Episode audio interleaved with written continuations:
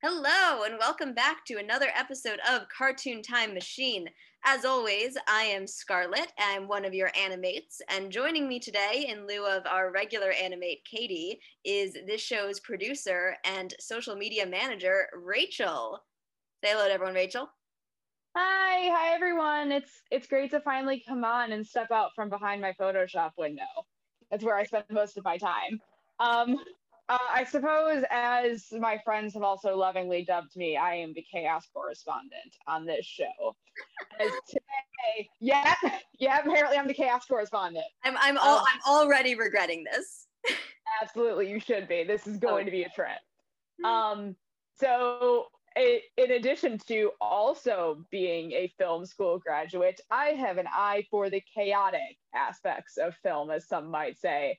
I am drawn toward things that don't make any sense and that really probably shouldn't exist, but they do because I find great joy in them. So today I plan to bring everyone on a journey through the halls of Baby Corp as I will be talking about the Boss Baby franchise in excruciating detail. So um, much regret. I have watched so much of the Boss Baby in the last like two weeks. I really, I need. See, I, full disclosure, I did not make it all the way through the show because there is a movie and then a four part. There's the first movie. There's a four season Netflix show with like 50 episodes. And then they also did a like Bandersnatch, Bandersnatch style, like choose your own adventure movie where they're like placing you in jobs at Baby Corp and then they have the second movie that just came out recently. And so I saw the second movie on Peacock one day and I'm like, cool, this seems like it's going to be a mess. I'll go watch that. And then it kept repeatedly, but repeatedly bugging my friends to bring me on this show so I could talk about it. um, I, I, would, full disclosure, I would like to point out Rachel has been our social media manager and producer for for basically as long as we've been doing this. She's heard us talking yeah. about various things. She has taste as far as I know. And yet, when the time came for her to come on this show, the only thing she wanted to do was talk boss baby so if she i just as as a as a as a uh as a disclaimer here if it if it ever seems like we forced her to do this or that we are we are a cruel and unusual punishment work environment no no this was all her idea we're just yeah, the ride katie got out of it and i'm here as the hostage yeah yeah you absolutely are um no, I, I, I like to think I also have some degree of taste. Like I have a Pixar tattoo on my arm. I I know what good animation is. I I know like in, in my deepest hardest of hearts, I know that this isn't good. Just so we're aware. But I find joy in just how you are you are our resident boss baby expert and by resident, I am the resident I mean boss baby expert. World's only boss baby expert, maybe? Probably probably above the age of like. At least the only one willing to admit it, perhaps. I'm also probably the only one above the age of like six. That's um, possible. Uh, so for for our viewers who may have the, the the the joy of ignorance and not know what the Boss Baby's about, uh, why, why don't you give us a rundown of the of the general premise of the of the franchise? Okay, so before I start talking, spoilers for the Boss Baby franchise, if you care, but I'm going to be going into deep detail about quite a few plot points from starting all the way from the first movie all the way through like the most recent movie through the show through the everything i'm going to be going into deep deep deep detailed plot points so if you care this is not the episode for you to listen to I don't really know why you would care. It's honestly more fun to just hear how off the wall they are. But that's what I'm here for. That's I I yeah. have never seen any of the Boss Baby anything, and I am I am here because one of us had to be here, and my yep. former co-host is studying for a law degree. So yeah, I. Why, whatever, would they do that when you can be here talking about the Boss Baby instead? I, wonder if the Boss Baby. I, Law, yeah. law school sounds sounds difficult and and, and incredibly uh, time consuming, but at least I wouldn't have to listen to Rachel talk about the boss baby.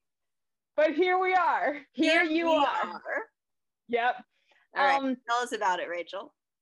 So there is um the movie starts off and you see um like a bunch of babies going through a conveyor line. Like the closest way I compare this is like the stork, where it's like, hey, instead of coming from the stork, the babies come from like a conveyor belt that like and you see what you know to be the boss baby like going along the conveyor belt but like as all the other babies are like getting binkies and getting their shoes put on and blah blah blah. He's like always on the contrary i guess. Like when he's supposed to be getting his shoes on like he always be contrary?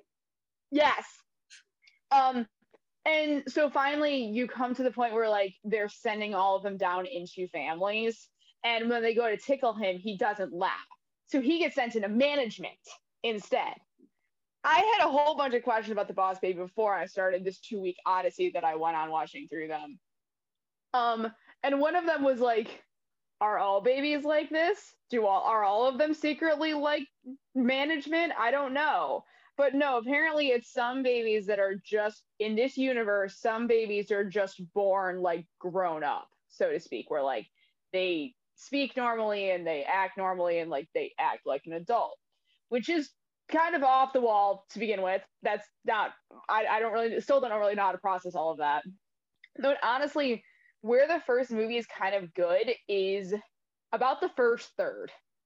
The rest okay. of the franchise complete yeah, the first third like actually is kind of interesting because you're dropping this baby into this family and the other kind of part that they're setting up is um this little boy uh Tim who live with his who lives with his parents he's an only child and he kind of has this like like wondrous beautiful imagination where he sees like him and his parents play like stories all the time and they like uh save me from the sea monster and blah blah blah. Like it's a it's kind of a cute relationship that he has and it's actually got some really fun animation to it in these dream sequences of like how you're seeing the world through his eyes and they cut into different animation styles depending on what he's doing.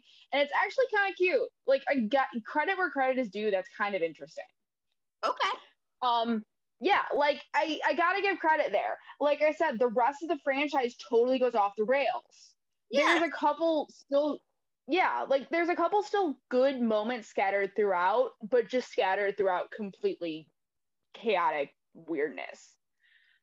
Um but he so because they set it up like that they set it up so you don't know how much of this is actually going on inside of his head like is baby corp real or is this a figment of his imagination is this baby as a big imagination from the sound of it yeah like they're kind of establishing him as an unreliable narrator, which is kind of cool. Like I didn't expect that, yeah, but we got it.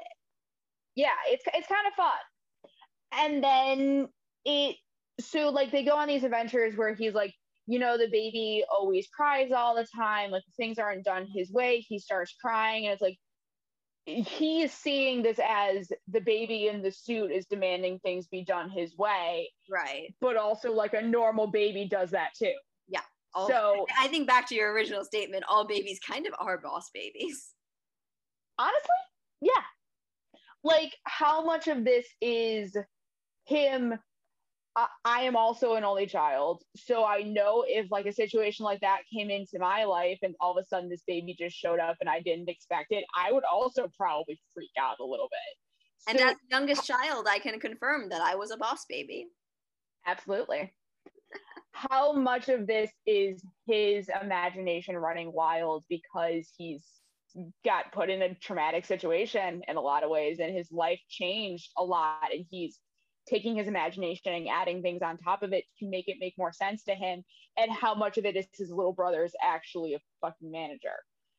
Um yeah like you you don't know.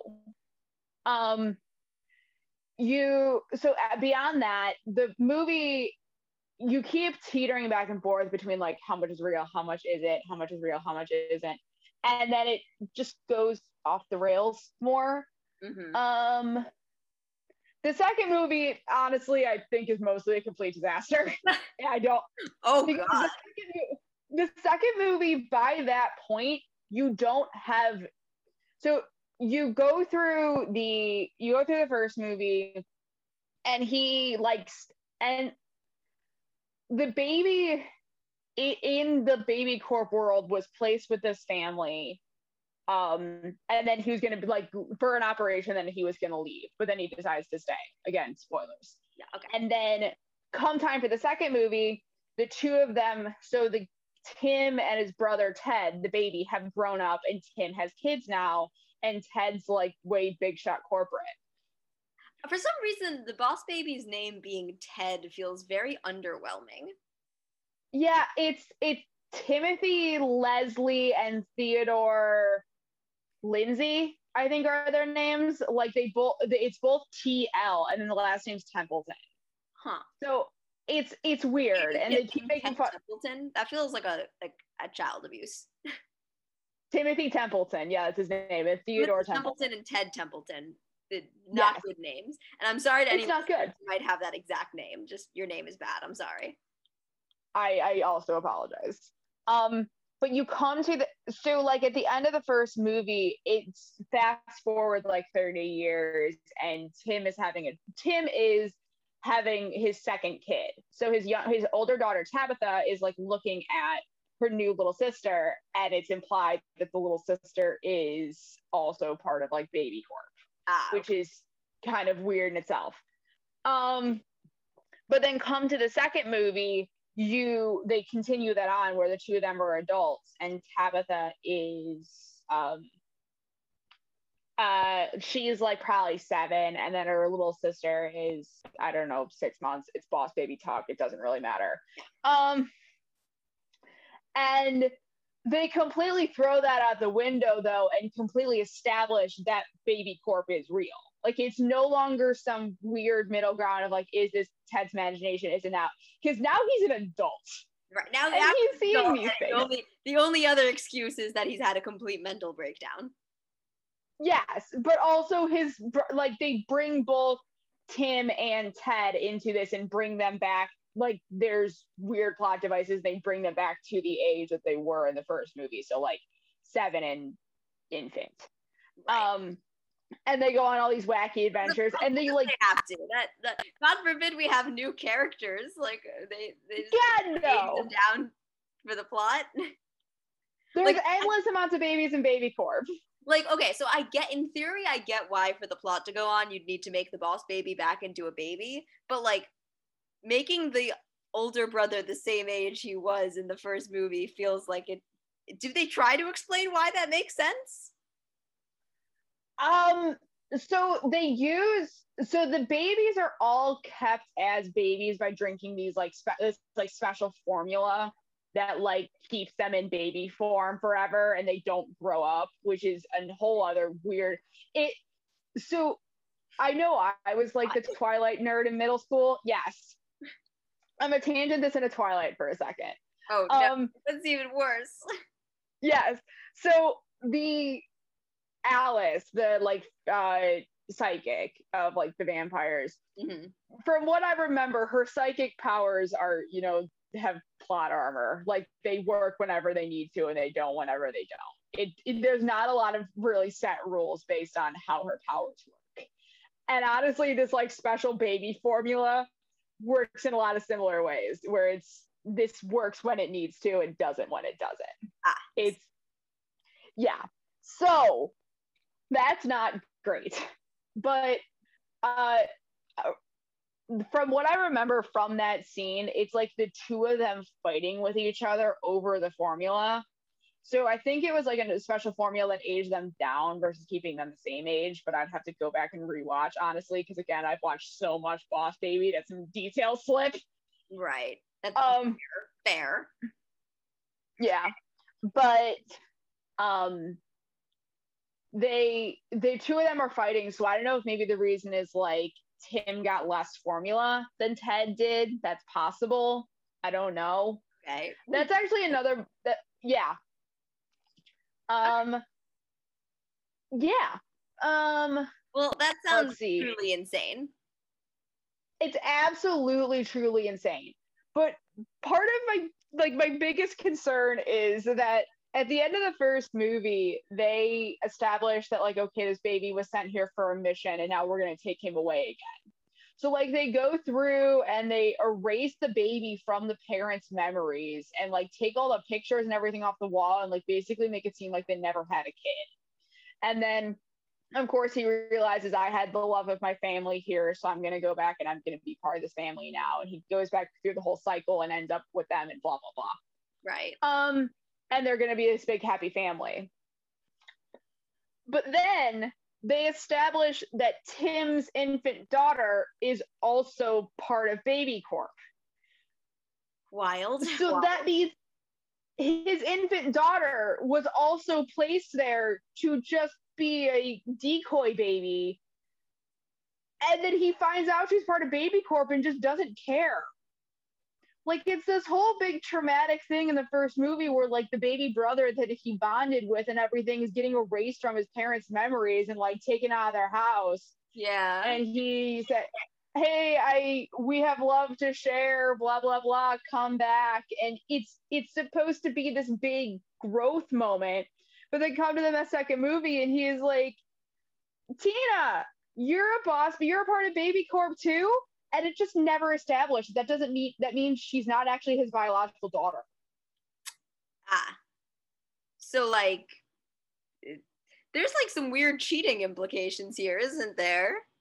I don't even know if it's cheating implication as much as it's like the story well yeah yes i i know but like in in terms of like if, if like it's like a traumatic thing to discover that your child is not really your child like the yeah. real world adult equivalent is not terribly child friendly. Yeah.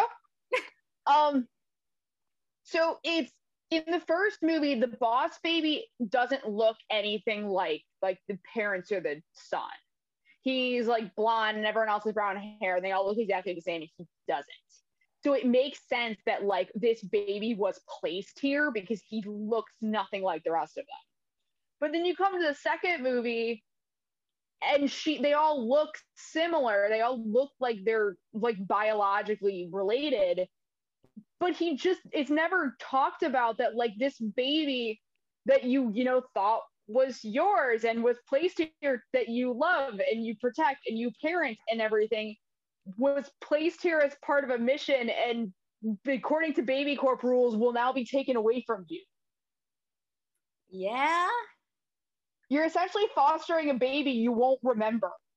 You didn't you're not realizing that you're fostering but apparently you're fostering. That's like messed up on a lot of levels. I yeah. i did not really expect the boss baby to have this kind of trauma yeah uh, but it's like they're they're just taken away. He's well, granted, the boss baby in the first one is willingly leaving. He's like, I want to go back to Baby Corp. I finished my job. I did my thing. I'm, I want to leave. Right. But then the second one, she keeps calling him daddy. Huh. Okay. So, so that, that plot point out the window, basically, is what you're saying. Yes. We essentially threw the whole like in the second one, I feel like it's more established of like, hey, yeah, this is your kid, but they're also baby corp. Like, I don't in some point between like womb to world, they got added into baby corp, which I don't. It, it's either we're going with the whole this whole stork scenario where they're just placed with families or we're going with the scenario of like no this is his biological daughter and somehow she got added to baby corp i don't know how. Huh. I haven't been able to piece that one together. This is very weird stuff rachel. Yes welcome. Welcome to my life for the last two weeks. I I, it, it, it's weird because it sounds simultaneously like it cares too much about its own internal lore and also not at all. Like it seems like they yeah, set a lot more in the first one that they just kind of forgot about for the sequel. Yeah. Huh. And the lore doesn't totally make sense. No. It's no, it's Nothing. they're trying they're trying to craft something that makes sense. Like they're trying to find a way to establish this and establish that and make all of this tick. They just don't know how. because it's so off the wall that you have to justify all of these things in weirder and weirder ways. Right. Like when I oh. look at my baby cousin, I don't think, oh, hey, you look like a boss baby. It's just like you're a baby. Well, your your cousin is a very cute baby. My cousin is a very cute baby. Um, that's it. It simultaneously has like so much lore and not enough because the lore that it has has like gaping holes in it, but it's also really it's really fleshed out, but not fleshed out enough because there's just some gaps in logic it can't get around. It, it seems like it. It seems like they might have been better off uh, not uh, making it as much like lore and world build. Like if it's like I, I think if you were going partially with the it might be the kid's imagination, I think that might have been like a like a cleaner story in the same way that like a story like Peter Pan can feel clean even if it doesn't make that much sense because one could argue that it's just a children's fairy tale it's not it's designed to make sense for the children who are imagining it but not necessarily have real world one-to-one uh, equivalent so i even like the alice in wonderland where it's like right. it's written to be nonsense that's like jabberwocky's written to be nonsense but you look at it and you were able to make words out of it because it's written adjacent to something that makes sense. This is absolutely swinging for the fences and it like hit a pole. I, I, um, I like that description. Yeah. And that's that's where credit where the credit where credit is due. The first movie is actually a decently compact story it's got some things that if you look a little bit closer at, you're like, wow, that's really messed up. A la the foster you didn't know you were doing. Mm. It's it's some things that like, hey, should we have thought a little bit harder about this and maybe not done that? But it's it's a decently compact story that actually has some pretty poignant moments in some ways. Like there's one point when um uh so Tim's parents sing Blackbird to him and like that's his lullaby and it's really cute like that's one of the moments where his parents are also simultaneously like the best parents and the worst parents at the same oh. time specifically going throughout the show is there's a lot of really questionable stuff but even at the end of the first movie there's some really que- there's something really questionable that's part of my game later so i'll save that for a little bit later but his mm. parents are somehow the, the best and the worst at the same time okay and Yes. But he's got so like they sing Blackbird to him and that's his lullaby. And there's a lot of really sweet scenes where like they're sitting on the bed with him and they're singing and it's super cute. But then at one point, so he's fighting back and forth with this baby and trying to get this tape that would like prove the existence of baby corp to his parents and blah blah blah. Mm-hmm. Um, and he uh, almost launches the baby out a window. Oh, likable. Yeah. Yes. Um, and he almost launches the baby out the window, and because of that, of course, he gets grounded. Yes. Yeah, you you're trying to launch your baby brother out a window. Yep. And while he was doing that, so it's one of the moments where it's like the imagination scene, and his bedroom turns into a jail cell. Ooh. And it's like you look at it from above and it feels really tall. So he's looking really small on the bottom and it's his imagination. It's not just a timeout. It is like he's losing his parents. So I, I love that. That that you know what that reminds that reminds me of a Christmas story. Like I, I love that part, those parts yeah. of the story where he goes into his own little imagination. Like that's that sounds like yeah. a, a sweet way to depict something like that. And it's actually really poignant and like pretty sad to see him like this because again, being the only child, like if I put myself in that situation, I have a really close relationship with my parents, and suddenly my parents start putting all their time and energy into this other little being, it, it would be a lot for me. Or so then through the wall, he hears his parents singing Blackbird to the baby. So it's really sad because he's like, that's my song. Why are they singing it to him? And he's just seeing his parents pull away from him as they're putting their energy into this other creature that needs so much more. But he's internalizing a lot of it and fe- and it's getting to him.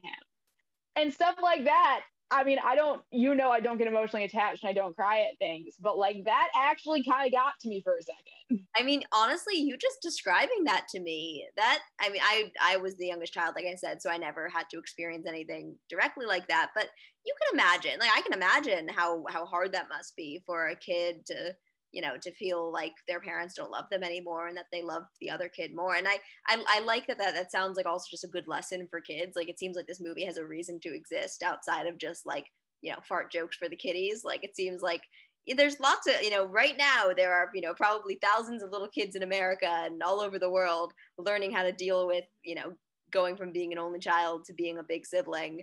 And it seems like yeah. they would relate a lot to that kind of scene.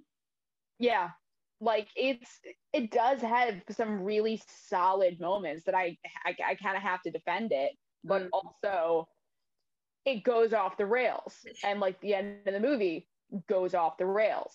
I the first movie again I won't say that it's good, but I will say it has some little glimmer of promise in there that you gotta kind of respect. But it's but, weird, but I gotta respect it there is also like a shocking amount of like blurred out nudity in the movie. Oh, why? All of them. Like the baby runs around without a diaper, and rather than doing like the really clever like trick where he like runs behind a table or something so you don't see anything, they just straight up blur it out. That seems really lazy. I boo. That's lazy.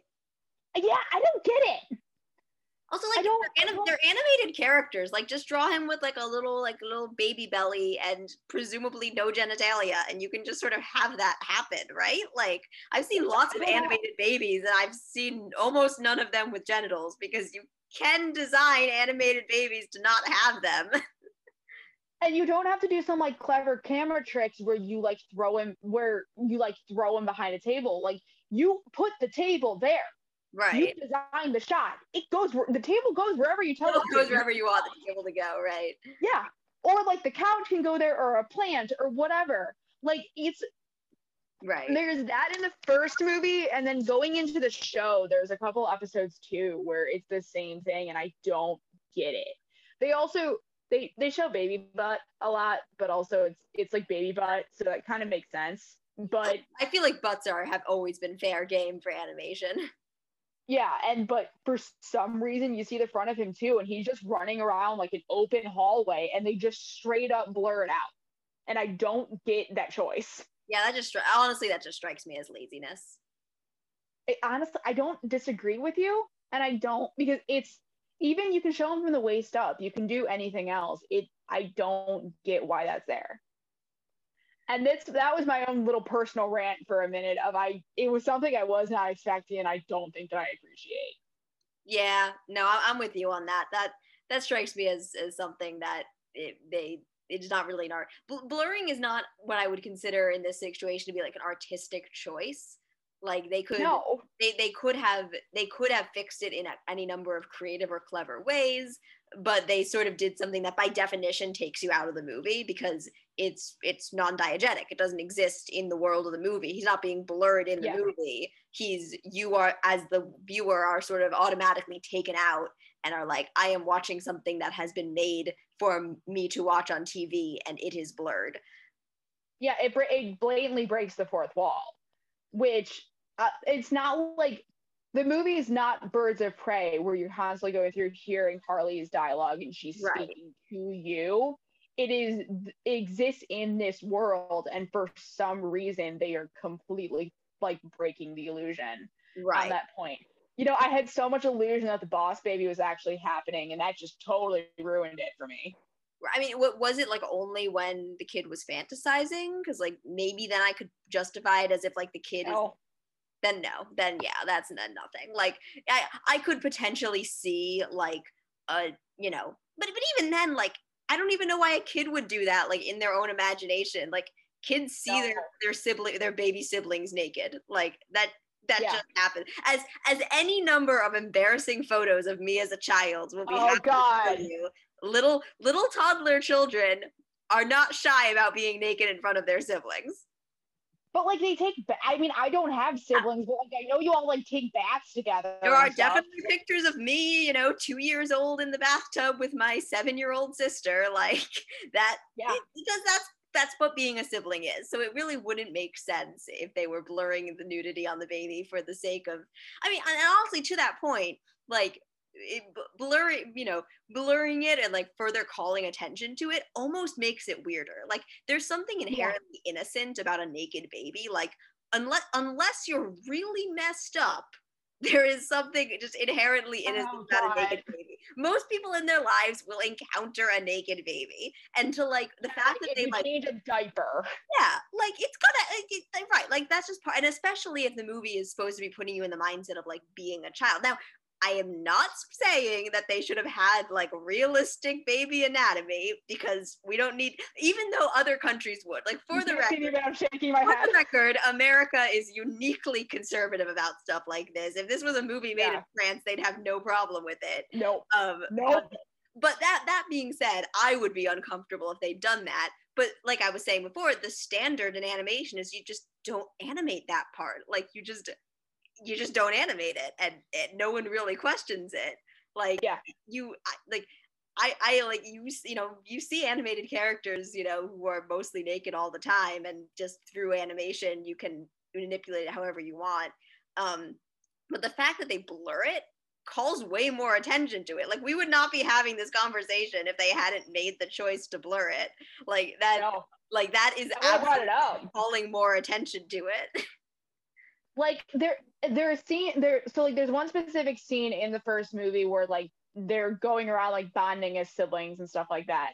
And they're like he just doesn't have his diaper on. And i'm I, at first all you saw was baby butt. And i'm like okay and there's like baby powder. It's, it's kind of a weird scene in itself. But like the weirdest part is i ex- fully expected them while i was watching that scene to just put him behind a table or like have him grab a a couch cushion or something and run with it. Like that's not even a couch cushion, but like you know what I'm saying. Grab a block and hold it there, like anything.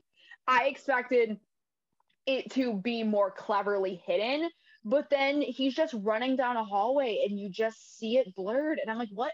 That is the first time I've ever seen someone made that decision. And it's not in his, it's not in like Ted or Tim's dream world where he's scaling the Amazon and his brother's diaper gets caught on something. No, it is fully in their living room. And even if even if you were in the Amazon, I would expect you to put like a leaf or something, or like have him constantly yeah. showing stuff. Like there there are more clever ways to do that than completely and utterly breaking the fourth wall by doing that. Yeah, eh, right. I mean, we don't need and we don't need to harp on this any more than we already have. No, we'll keep going. A, we'll keep going. We'll we'll move on, but weird choice, guys. Really weird choice. That like I like I said, we wouldn't be having this conversation if y'all had just found a more creative solution. No.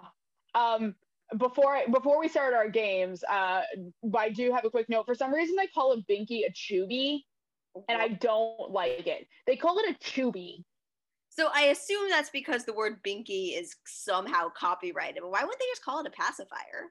Which I, I assume is not copyrighted. I mean, I've also heard like passy and stuff yeah. before. Like, I feel like that makes more sense, like pacifier passy. But yeah. they call it chubby, and I don't get it. That is the first time I've ever heard the word chubby in my life.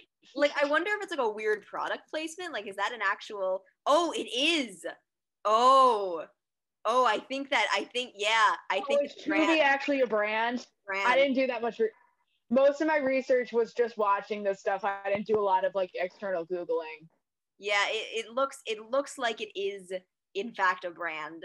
So maybe that's it. Um, maybe. It, but it also, there's not there's not really a lot of like product placement or brands or anything in this. So but, then in that case, I don't know. Like that, and that would be a yeah. weird product placement to have, especially if they didn't show like the logo or something. Like that would like no.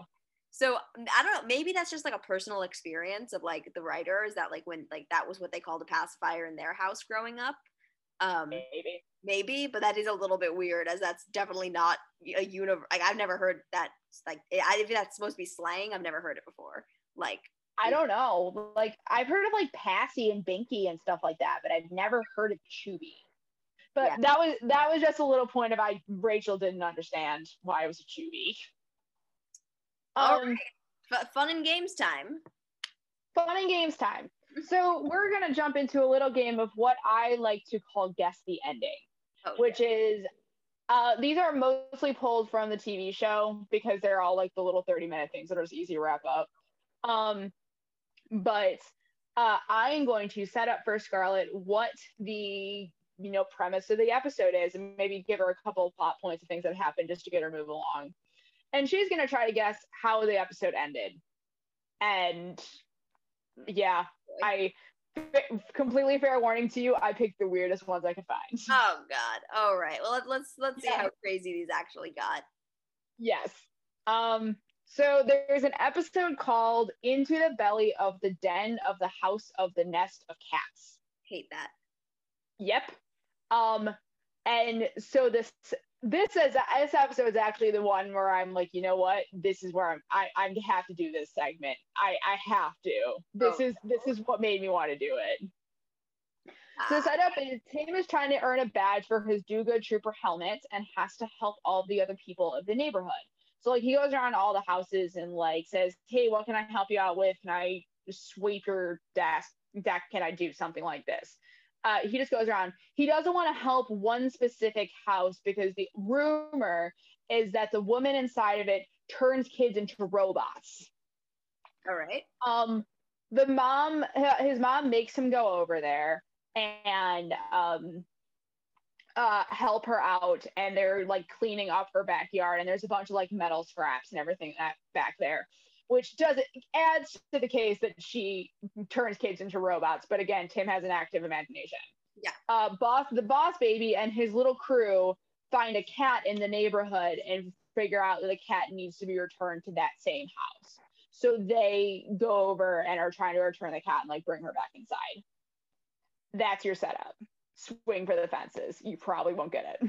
All right. My my ending to this is that old lady doesn't actually make kids into robots, but she does turn cats into robots. And when they return the cat, the old lady turns the cat into a robot, and they have to fight the lady and her evil cat robot army.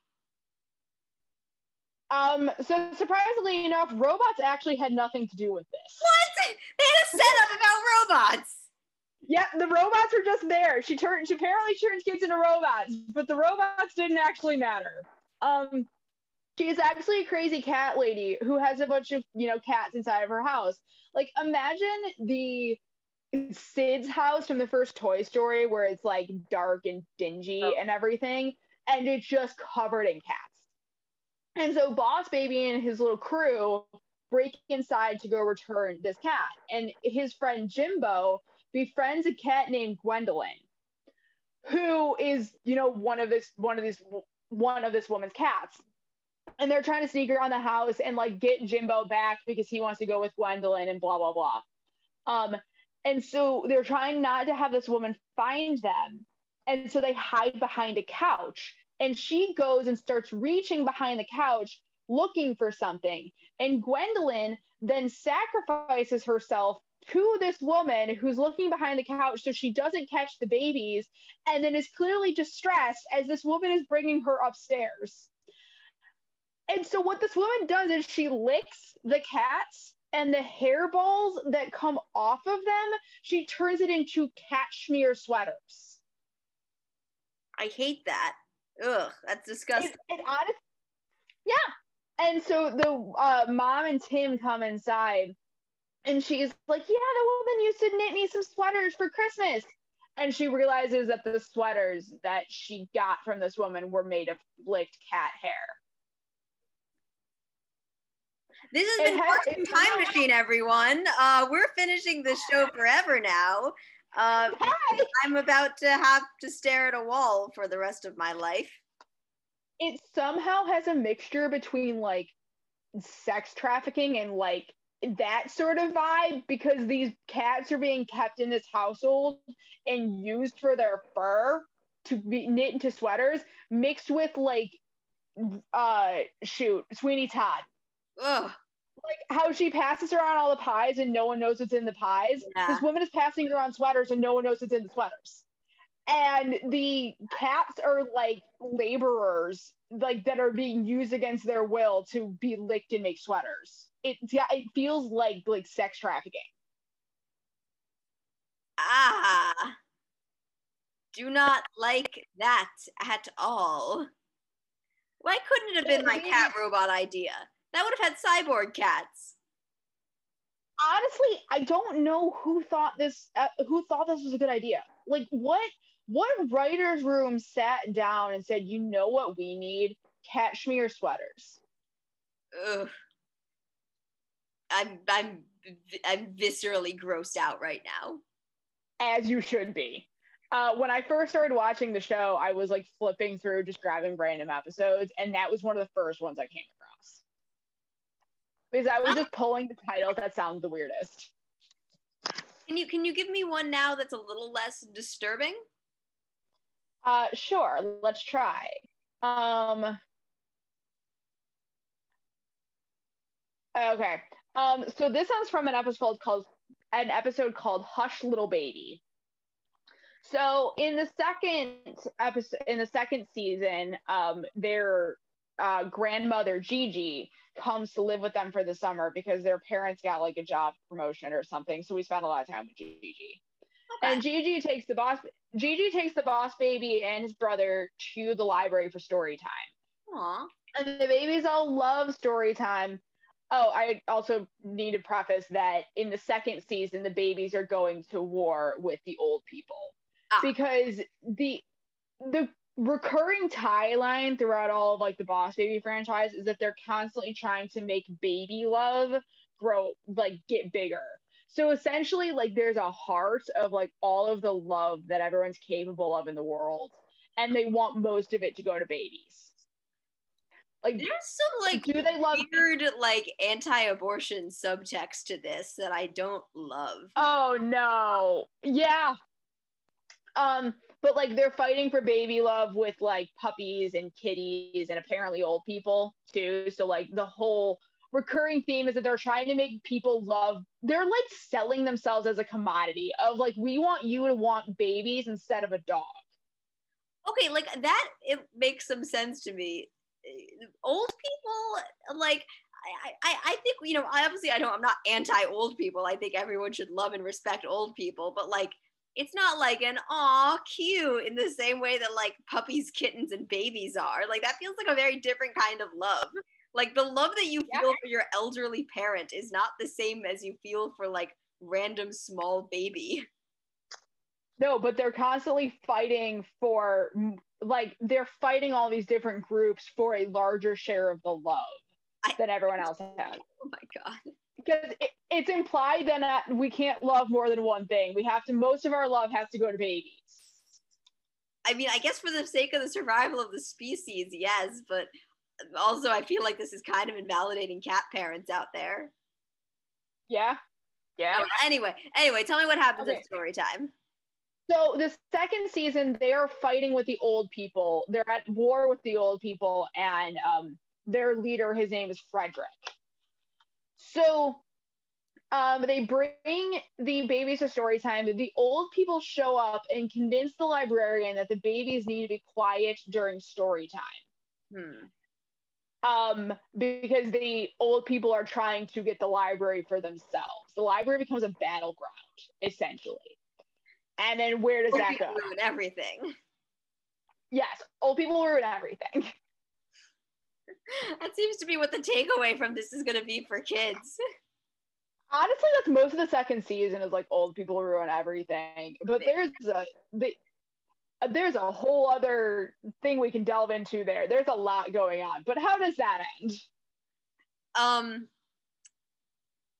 I, am kind of imagining like an apocalypse now style war sequence where like the the kids are trying to be as silent as possible as they invade the adult area, and it's really dramatic. And one of them has a, a dramatic faux death after being I don't know, hit by an old person bomb, which like I don't know is maybe like they're like super hard candies or something.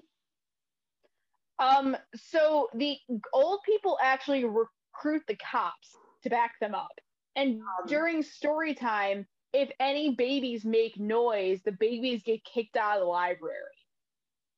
Okay.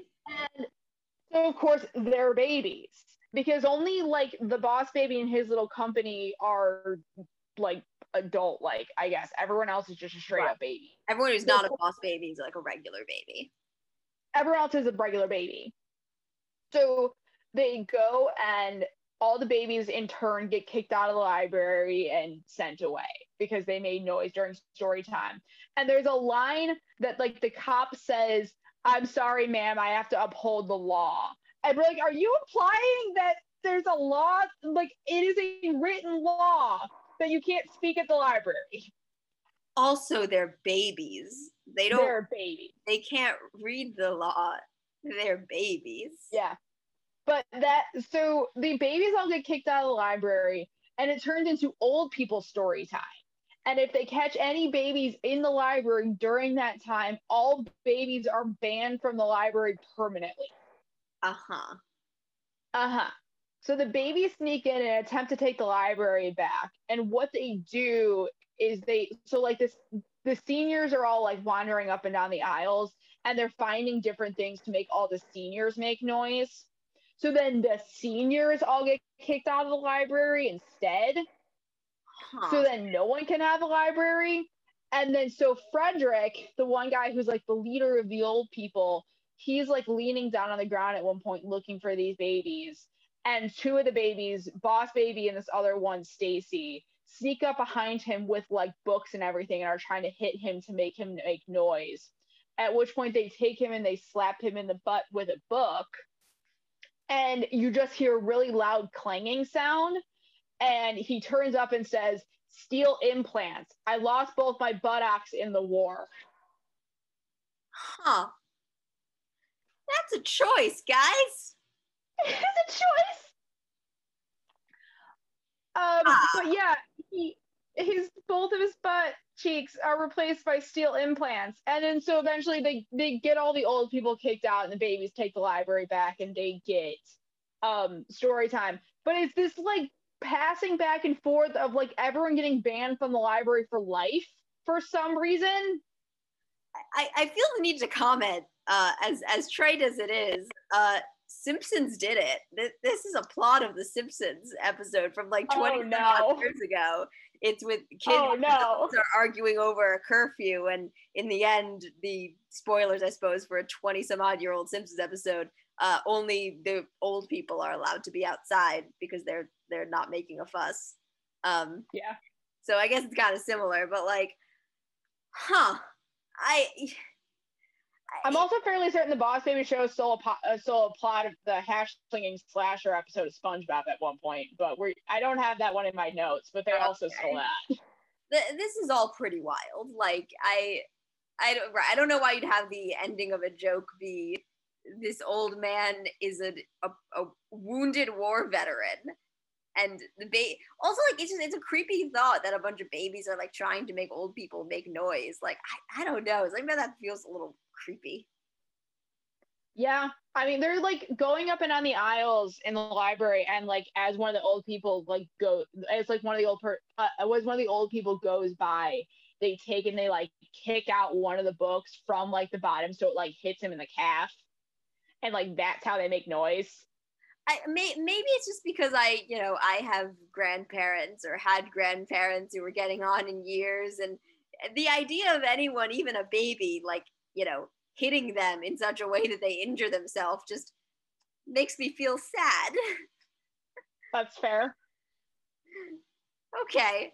So that would yeah. make me sad. Um so I have I I have one at least one more guess the ending and then I have a couple of things we could talk about but I don't want to take up too much time. So I think we'll just go to this one. Yeah, let's go. We can go to the next one. Yeah. This one's called Family Fun Night. Oh no. Um, Why do I think this will both be fun or family friendly? Uh, actually, I mean, this one's kind of strange, but not that bad. It's not as bad as the first one. Okay. Um, so the setup is the family gets invited to an opening night of Mr. Pineapple's Cafe, which okay. is kind of like a tacky Polynesian themed restaurant akin to like Rainforest Cafe. Ah, okay. Which from actually what I've heard, Rainforest Cafe is only really native to like my area, but um uh, regardless. Yeah. I've been to oh, well there's the one in there's the one in Disney World, so people should I, I, I think I think even if you haven't been to a rainforest cafe, you've like heard of them. Yeah. Uh, we're uh, side note. It is also established canonically that the parents honeymooned money honeymooned in Cleveland, Ohio. Yay! I, I just I, I felt the need to establish that because our friends, I believe, would appreciate it. We do what we do um, from Cleveland too is very uh very adamant in her love of Cleveland.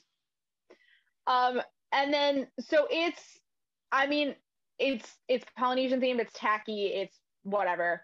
Everything in the restaurant is somehow like cat themed. Like the it's instead of a hot dog or a corn dog, it's a hot cat and a corn cat and stuff like that. Uh, the menus like bounce up and down on a string. There's the cat puns um, everywhere. Um, there's no silverware, and you like lick milk from a bowl.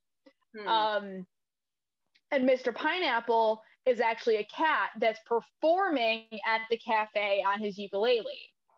So he's just up like strumming along the ukulele and like purring along. It's weird. Right. Um, this is also a time for me to establish the first the uh, villain in the first season. His name is Bootsy Calico and he is a cat lover that honest is a very weird character to put it lightly um but he is trying to ruin baby love and like increase cat love and that's pretty much all you need to know here he's weird but he's trying he he's very much team cat versus team baby th- this show seems to have a weird thing with cats, is what I'm getting from it. Yeah, the first season has a lot to do with cats. It's mostly just because like Bootsy Calico. Also, um, I feel the need to point out for some of our friends that Mr. Pineapple is voiced by D. Bradley Baker. Oh, I love D. Bradley Baker. Yes, Mr. Pineapple and his many meows are voiced by D. Bradley Baker. Of course they are. Who else would it be? Uh, I, I don't know. Maybe Alan Tudyk. As you might have heard, he went to Juilliard. He did go to Juilliard. He did indeed. They only get they only get him for like for like feature feature animals. Yeah. So guess the ending. Um. Uh, the the the animatronics in the cafe are mind control devices designed to make people like cats. I, I don't know. I'm, I'm done. Um, it's also it's not mind control. They're actual cats. Like he's somehow trained actual cats. They're not even animatronics. What? What? It's an actual cat that's playing a ukulele. Okay. So yeah, all, all the animatronics are, are real cats. Yes, they're all real cats. Okay. Um. So they end up finding Mr. Pine. So they go and try to investigate the library, not the library, the restaurant, trying to figure out what's going on. And they find Mr. Pineapple's food bowl. And it's actually filled with Shanghai penguin clams, which are the world's yummiest clams that are illegal in, quote, this country. So they, ha- they he, they're feeding him black market clams. Okay. So they have him hooked on these clams, and that's how they like get him to con- like control him essentially, and like get him to play the ukulele is by giving him these clams and training him with that. Um, the ba- boss baby starts making noise to try to like disrupt everything to get like try to get the clams away so they can start doing something and try to take down this place. Um, everyone starts blaming him for disturbing the peace and booing him. Stacy and Jimbo, his like little the boss baby's little like posse, get the clams and lure Mr. Pineapple away. Um, and because they find out Bootsy Calico is sending everyone home with a quote takeout kitten. Um, to try to get them to love kittens more than they love babies. So he's like forcing kittens on people. Um, they then throw around the clams. So Mr. Yes, he's forcing cats on people. and they throw around the clams. So Mr. Pineapple goes wild and attacks Bootsy, and all the other takeout kittens apparently also like these clams and are going crazy as well. And I specifically picked that episode because there is a line in it where I I don't totally remember the situation that prompted it, but the boss baby is like chaos. That's what we need. That's their solution. Like that's his solution out of it is to just completely make the restaurant devolve into chaos, and that's when they start throwing around the clams. And chaos that's what we need just really spoke to me. that does have your energy uh, to a t. Yes. Yes. Oh my god wow okay. Uh thank you for sharing those rachel. They're they really are something. They're something. Um yeah the black market clams are the one that really caught me there uh, that's that's definitely a thing um i I, I don't know why that is easier for a, a dining establishment than just getting an animatronic that plays the ukulele, but uh, you, you know what? They're not nearly as cute. No, I guess. I guess kudos for them going the extra mile. Um, so the our next segment is what I'm calling guess the context. Oh. Which is I'm gonna give you a quote from the show out of context and you have to try to guess wh- when it was said and what it was for. Again, swing for the fences. You might get closer that way. Oh my god. Here we go. Um, so, um, I have the first one is revenge is like peeing yourself to stay warm. Oh, at first it feels amazing, but in the end, it leaves you even colder than before. Okay so i mean i i assume they're they're trying to get revenge on someone. Um i i i don't know. Maybe maybe that did are are they are they gonna perform baby revenge on bootsy calico? You're actually not that far off so that is from the last episode in the first season it's called six well-placed kittens and bootsy calico's big plan is he has six well placed kittens around the town. One of them actually being Gwendolyn. Do you remember the one from the kitty sweatshop earlier yeah. that befriended? Gwendolyn's actually a double agent. Surprise, uh-huh. spoilers. So Jimbo is Jimbo is close friends with Gwendolyn, but he she was using him the entire time to get into Baby Corp because she actually worked with Bootsy Calico. It's a it's a really sad development. I'm I'm I'm heartbroken. Yes. But um so he's got six well placed kittens placed around the town. Bootsy is explaining his six well placed kitten plan. And so uh, there's a um there's a bunch of CEOs that like rotate throughout Baby Corp, and the specific one right now, his name is Megafat CEO Baby. Huh. Yes, I the honestly the naming conventions in the Boss Baby universe, I feel like we need a specific episode just talking about those because I I can really deep dive into how they don't make any sense. But his ma- name is Mega Fat CEO Baby. And then when he no longer is CEO, he's just mega fat, which I don't really think I'm here for. I don't like that. No, not but, about that. Um, but it's established a while back that um, MegaFat and Boss Baby used to be friends, but now MegaFat CEO Baby is just trying to get Boss Baby fired because of an a poster that the two of them made earlier on in their Baby Corp careers that used to be it says hang in there baby and it used to be the baby hanging off like a branch like trying to you know, stay on the branch and not fall off. And it's hang in there, baby. It's one of those like um motivational posters that don't really land. The one that we have now that looks like a cat. Yeah. That's the, the one that like was probably in like your middle school science room of like determination. It takes a flock to lead a village, blah blah blah. Yeah. Um so um back in the day, it was the boss baby who wanted to do it as a baby, and then he brought in his idea and said, and they said like, "Hey, we don't want to be do we don't want to depict babies in that light. So then it was actually Megafat's idea to have it be a cat. But the boss baby took his idea and presented it to the board, and then he got a promotion that way because ah. he. So that's why Megafat hates him is um because he stole his idea and got a promotion with it. But come to find out, the kitten in that poster was actually Bootsy Calico's adopted cat mom huh. because he was raised by cats. And his adopted cat mom was the one in the poster. So now he wants to destroy babies because they used his mom in a humiliating position as their fodder. Is it humiliating though? I thought it's inspiring. I know it, it's like the cat in the image doesn't look comfy. I okay. guess it looks like hey, I'm in distress. I'm about to fall off a branch. And um, he, so now he's trying to take down babies with his six well placed kittens. And as he's doing it, the boss baby's talking to him on the phone and says, "Hey, don't take this revenge. It's it, it's essentially like an eye for an eye leaves the whole world blind, but said in a much less poetic way." Right. Huh all right, that that is a thing, I suppose. That is a thing.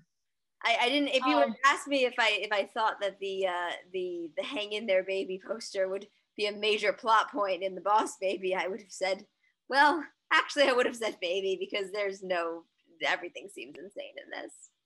There's no rhyme or reason to anything. It doesn't make any sense. Just stop trying to expect it to make sense. It's not going to. Boy, oh boy. Um, so we also have this next one is a two part quote because they happen both around they happen both around each other and they were both equally as good. So i had to keep them both i had to keep them both in there. Okay. For, first one we have xylos are for lamos. Meet my glockenspiel. And it's accompanied by i'm here to melt your faces with my glock. I assume this has got to be some kind of like battle of the band situation, but it's like at their preschool, right? Uh, you're kind of close. So this happens in the second season. Tim um, is taking piano lessons from one of the old people at the like nursing home, the one that's like trying to defeat baby love or whatever.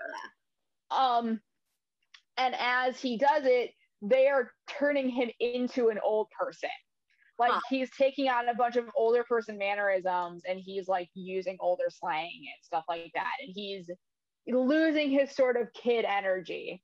And so his parents both play musical instruments and are rock and roll.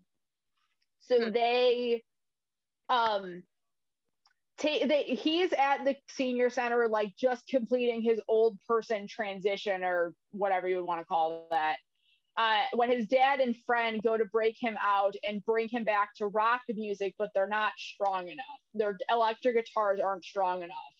And it's hinted at throughout the episode that the mom plays a musical instrument too, but you don't know what it is. And she's like, it's it's one of those things where you know it's going to come up in the end, but they're giving you so little information throughout. Turns out his mom plays a glockenspiel, and she doesn't feel like she's cool enough for it anymore but she's the one who's able to break her son out of his old person trance using her glock.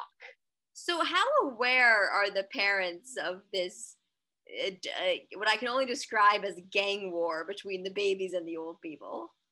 Not at all. That's what i'm saying. Their parents are simultaneously the best and the worst parents at the same time but like, why do they think their son is turning into an old person? I don't know. It's it's just kind of brushed off. Like, yeah, we have to go save our son and bring him back, but like they never stop to question why this is happening. It's just facing what's in front of you and dealing with that rather than getting to the root problem. Like I feel like if you if you leave your child to be instructed at a senior center in a musical instrument, yes, you probably will be taught classical music and not rock and roll music. Yeah. Right? Like, yeah. I don't know what they were expecting that he was going to be learning in his music classes with an elderly person. Honestly, like the adults in the show are kind of the worst. Like Gigi, I've got a whole bone to pick with Gigi for a while. She's not, she comes in and like openly insults the baby. Oh. Like an infant. And then it's supposed to be this whole big arc throughout like the second season of like, you know, she learns to love the baby and like the two of them grow to an agreement. But like half of the time when they're doing stuff, she's like, oh yeah, my little Tim, do you want to go to the park with me? Oh, I guess you can come too. And like just is openly a jerk to the baby. I mean, she had kids, right? Like Yeah. Presumably. I think if she's their I think it's step yeah, she's their grandma. Like I, th- if I remember correctly, it's established that she's their dad's mom. I yeah, think. how it is. Yeah. Huh. Alrighty. Um, yeah. Let, lay, lay the last She's one. openly antagonistic toward an infant. That's the worst. All right. I don't know why. I, um, you're the expert, man. So, I don't. I don't know. There are some things that I, my brain can't wrap my head around. Why this happened? um. So um, this is an episode toward the end of the second season, if that helps you out at all. Oh, it probably won't. It does not. But Um, thank you for thinking that I might be smart enough to make use of that clue. Um, so the quote is My clothes were a box and I've smashed them. Along with another quote from a little bit later in the episode because it's still good. I know what an anagram is. I'm a naked baby genius. I mean, so I guess I'm assuming Boss Baby is naked, uh, maybe because the clothing was in some way uh, evil, or maybe he gets. Does he get a power up from being naked? Is is that is that when he is at his full baby strength? Is it is it is it like the the reverse of Tony Stark putting on the Iron Man suit and he's, he's Okay. without his clothing? You're actually pretty close. God damn it! Um, so the second season, the CEO of Baby Corp is um, turtleneck superstar CEO Baby, Huh? who, as I might add, is voiced by Cynthia Erivo, Huh? and who actually gets to sing toward the end of the season, and it's very jar- it's very jarring to hear her sing from a baby's like, Yes. body. She actually gets to sing though, and she turns out evil. Yeah, she's voiced by Cynthia Erivo, and she the entire the entire season like goes around and is the kind of like CEO that like kind of speaks in code, but like is trying to be motivational about it. Like, you, I want us to reach for the stars, and I want this, and I want that, and we're turning yesterday's tomorrows into tomorrow's today. Huh? Um, and so this is an episode called Number One Problem, where new, Turtleneck Superstar CEO Baby wants everyone to not just think outside of the box, but to smash the box. Huh? And the so ba- the, the boss baby is having a hard time doing that because he's like so straight laced and like business forward. And meanwhile, in his home life, Gigi decides that before the summer ends, she is going to try to potty train the baby. You know, the like one who can just barely walk around. She's going to try to potty train Yeah, of course, obviously. obviously. Um, and her best way of doing that is to just leave him naked and have him run around the house and leave a bunch of potty chairs everywhere. And just, you know, he'll go when he goes. He's got all the open spots. He'll just do it. So Yeah. he then becomes he then becomes convinced that the his clothes were the thing that were that was holding him back from reaching his full baby potential and he the clothes because then he actually starts like solving problems and figuring stuff out and doing this and like being the employee that the super turtleneck superstar CEO baby wants him to be is without his clothes. so he becomes convinced that his nakedness is a genius. Rachel, this is an, an insane thing you have exposed me to. I, I know. And see, um, I know I told you a while back, so I didn't bring it up during this episode because you already knew it. But the second movie, the big plot twist is that um the like head of the school where Tim's daughter goes to is actually a baby that's like wearing a robot suit that like walks around with it and yeah it, it's weird but the twist on the season two finale of the boss baby back in business is that turtleneck superstar ceo baby is actually an old person who is married to frederick aka the lead of the old people in like the world. I so like she's that. She's working from the inside as like secretly a baby but actually an old person and he's working from the outside as like actually an old person. And it's not like she grows or something when she says have an old person. She's actually like a two feet tall and just wanders around like now with super old like saggy skin and still a baby's body. Huh. I hate that yeah. a lot. That's awful. I, it wasn't very good. It's not very good. Rachel, this show is insane. I uh, I'm glad you're being exposed to it and not the rest of us. Maybe you can help take some of this evil from the world. I mean, I'm to the point where I'm like two and a half seasons in, like out of four seasons. I feel like I need to finish it now. Like I, I, I need to finish the beast that I started. Eh, kudos, Rachel. You are doing you are doing the Lord's work. It, it seems like the first movie was pretty harmless and possibly even good at points, but it really does seem like this franchise just took a took a sharp left turn at some point. It absolutely went off the rails. Like the fir- like I said, the first movie I won't say it's good, but I will say it has some redeemable moments. And even beyond that, like the second, the, even the show and the second movie have redeemable moments. I will say they're not quite as redeemable as the first one. Like, but they still have some moments of competent filmmaking. It's just the lore of this whole thing could only really stretch so much to fit this one two hours into it.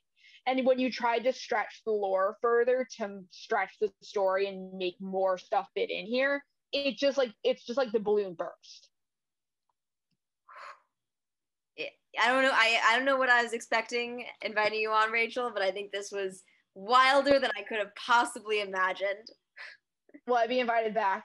That's that's the real question. Is will I be invited back now? Other than the Boss Baby, if we invite you back. Honestly, I have more Boss Baby to talk about. I could definitely, I could pull more together. I can pull more together. You are welcome back for anything but more Boss Baby because, quite frankly, I think my brain started leaking out my ears half an hour ago. I told you I could go on a whole episode about whatever the naming conventions are in this world because they don't make sense. You will be doing that episode alone. I I don't I don't care or or we'll bring Katie back and make her deal with it because it's it's about time. Maybe. We'll, we'll make we'll make Katie deal with it instead since you've already gone through enough of this. I've done my time. well, thank you so much anyway for coming. No problem. A, even even though it was it was a little bit uh, a little stranger than I thought, it was exactly as chaotic as as I've come to expect from you. Uh, which absolutely is oh, always a pleasure to have a little bit of your chaotic energy. Um, so we will we may have you back at some point. Until then, keep doing all that good work behind the scenes. The show literally couldn't go on without you, and we appreciate all the show is end. Oh no, I, the, the Boss Baby has ended, not this show. The show hasn't ended. I have not killed Cartoon Time Are you canceling us? I don't know if you have the power. I might. I might be canceling us.